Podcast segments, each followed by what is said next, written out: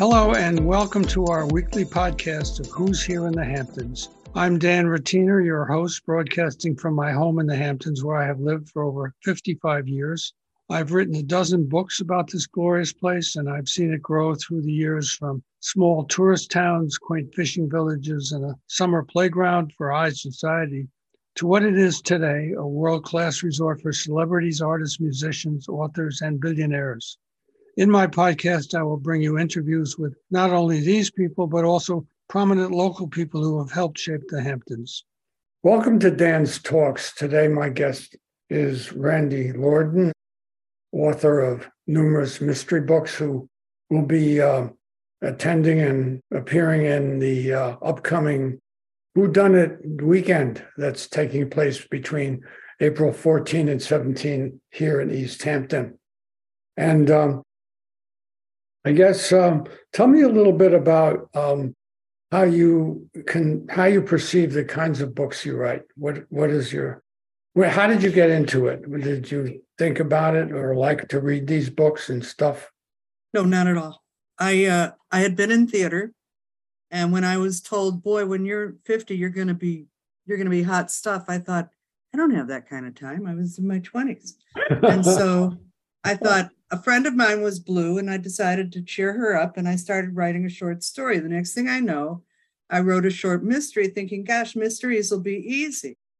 And I don't know if you remember Ellery Queen Mystery Magazine, Yeah. but I sent them my first, and wonder of wonder, miracle of miracles, they took it. And the next one and the next one. And that kind of spurred me on. It was much easier to get a rejection letter in the mail than to get a rejection to your face. And I decided to take this path as a writer. And then I thought, well, um, this is in the in the early uh, early 90s, late 80s. And I thought, you know, I, I'm gay. And I thought to myself, gosh, I I don't see many books that reflect my kind of lifestyle. So I decided, how do you bridge the gap between gay readers, gay readership and straight readership? And I thought, find that common denominator. And for me, that was uh, that was family. Everybody has family, no matter what kind or how bad or how good or how crazy. They're all dysfunctional. And so I, uh, and who hasn't wanted to kill a family member? And so that was the route that I took with fatherly, I mean, brothers, brothers keeper, sisterly love, brotherly love, sister's keeper. Wait a minute, there's more. But anyway, that's where I started to do that. And at that time, you could not get uh, shelf space. If it was a gay book, you were thrown in gay studies, which was a tiny shelf at the bottom, you know, the bottom shelf in the back of a store. Hmm. So it was, uh, and the next thing I know, many years later, I'm out here and I started, uh, She's Dead, Who Cares? How did uh, how did you? Which is not in the series. I'm sorry to interrupt. It's not in the series.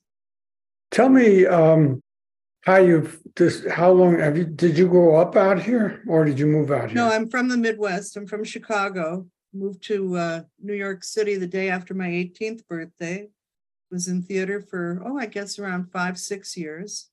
Went from acting to casting to, then I was a, I worked at a catering company uh, as a sous chef for many years as I was writing. And then my first book I sent to one of the top mystery agents, thinking let's start at the top, but I also sent it to uh, St. Martin's Press over the transom when you could do it back then. It was a very different reality. And uh, St. Martin's liked it, wanted it, and so did the agent. How do you explain that? How I mean, a lot of different people are writing in this genre. What is it about your writing you think that it is so uh, made it successful, whereas others uh, not so much? You know, it's a really interesting question. In my first book, when I was writing it, I thought, for God's sake, St. Martin's alone does does 170 of these books a year. They're not going to want this. And when I'm writing, I don't I don't read. And so a friend of mine said, "Well, you're not going to write. Why don't you read this book?" And it was by a, uh, a bestseller on the New York Times bestseller list. Every book that she wrote, a mystery series, and it was horrible. It was just horrible. And I called my friend. I said, "Well, that was garbage." And she said, "Well, if you think you can do better, do it. And I think it was because it was a different type of of uh, uh, protagonist. And I think that you know it's this is this ain't great art. This is fun. So if you want a, a fast read and have a good time, these are the books that I write. How are they short books and rather than No, length? they're around 300 pages, like like most. Did you transit from typewriter to computer easily? That Um, was. It was a transition. That was a transition. yeah, I was I- on one of those old apples where the, the screen was like that big. that's what happened with me too. I- I went, wow, this makes it so much better. It did. It's faster. The No keyboard's more out. Yeah. um, have you ever written a book where you got through it, um, into it, and it turns into something that you can't finish because it's not going to work? Or have they, Yeah. what, tell me about one of those. one. Oh, What was that? There it is. It did. Here, I'll show it to you like this. My friends, my dear friends, created a cake for me and put in a couple of these. So it's, but anyway, this book started a very long time ago. It started as the original title was Made in the Hamptons, long before the uh, the uh, J Lo movie was made. And my idea was to do a series where made in Chicago, made in Manhattan, made in you know L.A., Beverly Hills, whatever. And uh, my agent at the time said, "You can't do it. Nobody wants to read about. They want to read about the Hamptons. They don't want to read about the maid."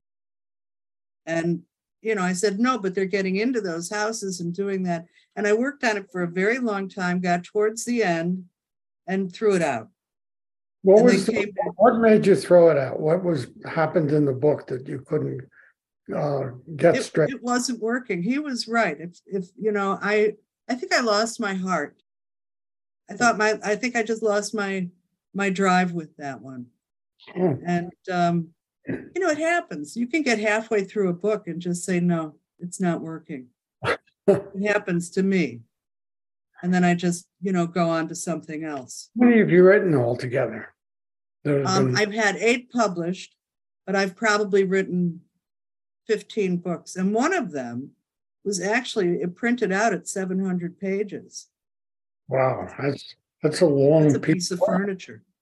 You, It's a uh, yes, it is. Are they, is there a way you can describe um, what happens in a book that you might, or are they all so different from one another? What, what's the, how does it work? Well, I've never been good at the cocktail party line, you know, but um, I think they're all, well, the problem, and this was the problem for me with the Sydney Sloane series, and that was the publishers expect a formula. And you don't necessarily want to continue to write the same type of formula. I had one editor call me and say, Have you started the next book? I said, Yeah, I have. And she goes, Don't forget now, you need an act of violence, some side of violence within the first 50 pages. And on page two, I said, Oh, no, I've already got it. It's page two. And it was really just a strawberry getting stuck in someone's throat. But as you know, and spits it out. It, it was kind of, but uh, I, I don't like to have to have to, but with mysteries, there is a specific type of formula for each different genre within mysteries. What book have you done uh, about the Hamptons? You said m- many of them or some of them? This one is the first one, really. It's called uh, She's Dead, Who Cares? And it's about an art dealer, a very nasty woman who uh, is is murdered. And um, Mary Moody is our protagonist. And she she's a she's a concierge out here. And she's well, well uh, situated, was a divorce attorney in Manhattan for years and years and years and left there and uh, came out here and somehow found herself as a as a concierge to the rich and famous and she's the one that's employed to go and find her fr- it's a friend of hers who's been well client that's been murdered but a friend who insists that she finds out who did it Well, you know, there are all, there are three famous murders that have happened out here in the last 30 years. Yeah. And uh, that's that's interesting. Have you been to uh, these kinds of uh, weekends before? Have you gone to any of these? Or is this Well, I've done things like Bouchercon and, and mystery writers and I've done that type of thing, but not like this. This is very different. And you know, they are covering the Ammon murder, I believe, in, in this, uh, what What do you mean by um, uh, what you just said? That- Bouchercon. These are, these are conventions for mystery writers. So this is more of a celebration of mystery writers, I think. And a celebration of this area, yeah. Yeah, it's very exciting, a different format. I love it. It's and to be a part of it at, at its onset is just is very exciting.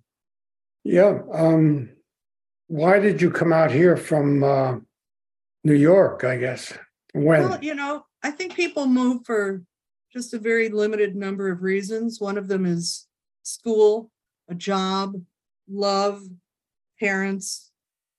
Mine was love, and now I love the area. Yep. What do you like in particular? What do you do with your day when you're not writing? also uh, an innkeeper at the 1770 house. And I'm, uh, and I've recently gone from full time there to going part time. And I love that. I mean, there's not a better job suited for me.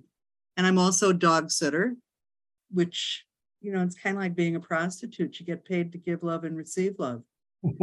And I, uh, you know, and I write. Do you set a time of day when you do it? You think you're at your best? I used to. I used to just roll out of bed and that's when I would do it. But because my schedule's changed, I, I have a more I have more freedom. And so I I surprise myself sometimes by working at night. So it's it's all times a day. Have you tried any of these new uh, uh, things that have just they say are, uh, life changing with the uh, com- with the um, um, chats chatbots? I don't I I barely could get on here with you. Do you write on a laptop with Yeah. Microsoft Word? That's pretty much the one I use too. Yeah, exactly. And that's about, I mean, my, my computer I use as, you know, I, I glance at email and I, uh, I do my research and I write. It's not like I'm, I'm not as connected to my devices as most people I think are. what uh, what aspect of the weekend are are you going to appear in? It's going to be on a panel with, uh, Helen Harrison and Eve.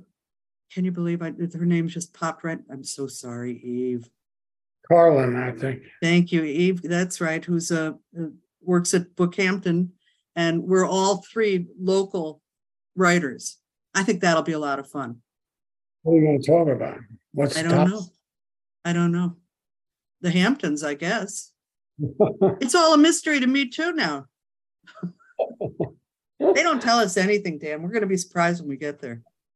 I've been asked to be part of it as well. Oh, Um, that's great. In what capacity? I'm on a panel um, about it's about the Ammon murder because I know. Oh, isn't that funny? And I'm telling you what you're doing. well, you know, when you're writing a newspaper, you tend to know everything that's going on every week. So, yeah. so very, very interesting to do. Um, what town are you in? Are you at East Hampton? I am. I am. I'm in uh, the Clearwater section. Oh, that's nice. That's uh, that you've got your own little private a private beach up there. I think with They uh, do, yeah. Yeah. And uh, it's it's kind of interesting. I've just occurred to me about that. Um, that used to be a most rundown area imaginable. It was terrible shape. And another place that was all run down terrible was the trailer park in Montauk on the ocean. Uh, oh, yeah. So both of these have flipped. You It's know, crazy. It's really crazy, especially in the last since COVID. There are Yeah. houses here that that should have been, you know, 300 and 300 anywhere else would have been like eight times as much. But now they were asking, I asked for a place near me, 1.6. It's like, you, you're Ah. ridiculous. It wasn't even 1,300 square feet. Yeah, that's that's true. Uh, so when you say you're the innkeeper at uh, Uh, Seventeen like the manager, the manager of the uh, seventeen seventy? No, the, the, the manager there is Carol Covell. She's the GM. And then they've got a restaurant manager, an inn manager, and a kitchen manager, So which are you? inn manager. Inn manager? Well, We but I, like I said, I've, I've changed my, because I'm only there two, three days a week now. yeah, we, we, all- I noticed in your email, you had an email for there, so. Anyway, um, and we often eat there. It's a wonderful inn. I like it a lot. Again, I, I, it was one of the first places I went out for dinner when I first moved out here, which is, believe it or not, almost sixty-six years ago.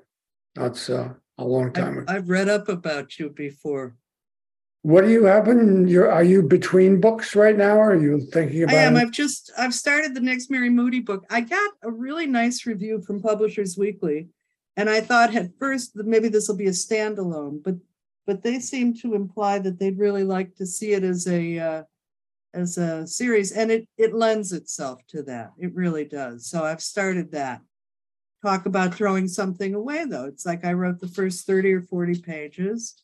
And I thought, no, that's not the plot that I want. I want something else. So I Yeah. tossed that and I'm working on something else. I see. Well, thank you for being on the podcast. It's, Hey, uh, thank you for having me, Dan. and uh, I'll see you this, that weekend, which is, I look forward to it. that's going to be quite something for me because we have a house in East Hampton that isn't, I guess it's sort of shaped like an L. I'm talking to you from there. And that the uh, crux of the L is our kitchen.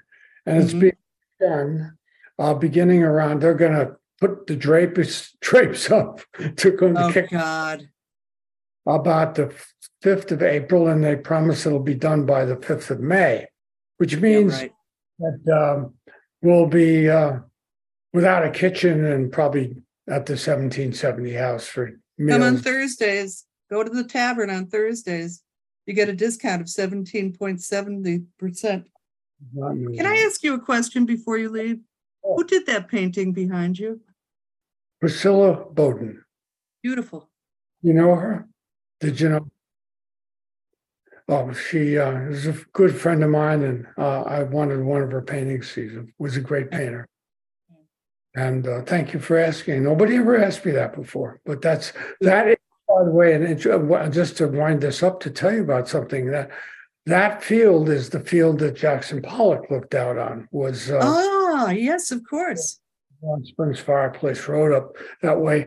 If you go up there now, it's all overgrown. It's all. That's where the free life came, launched through the grass, low grass at that time. You were there then, right? yeah. So you know, you know Jeannie Henderson. Oh, sure. In fact, the, Yeah. the Pushcart Press has published some of my books. Jeannie made this.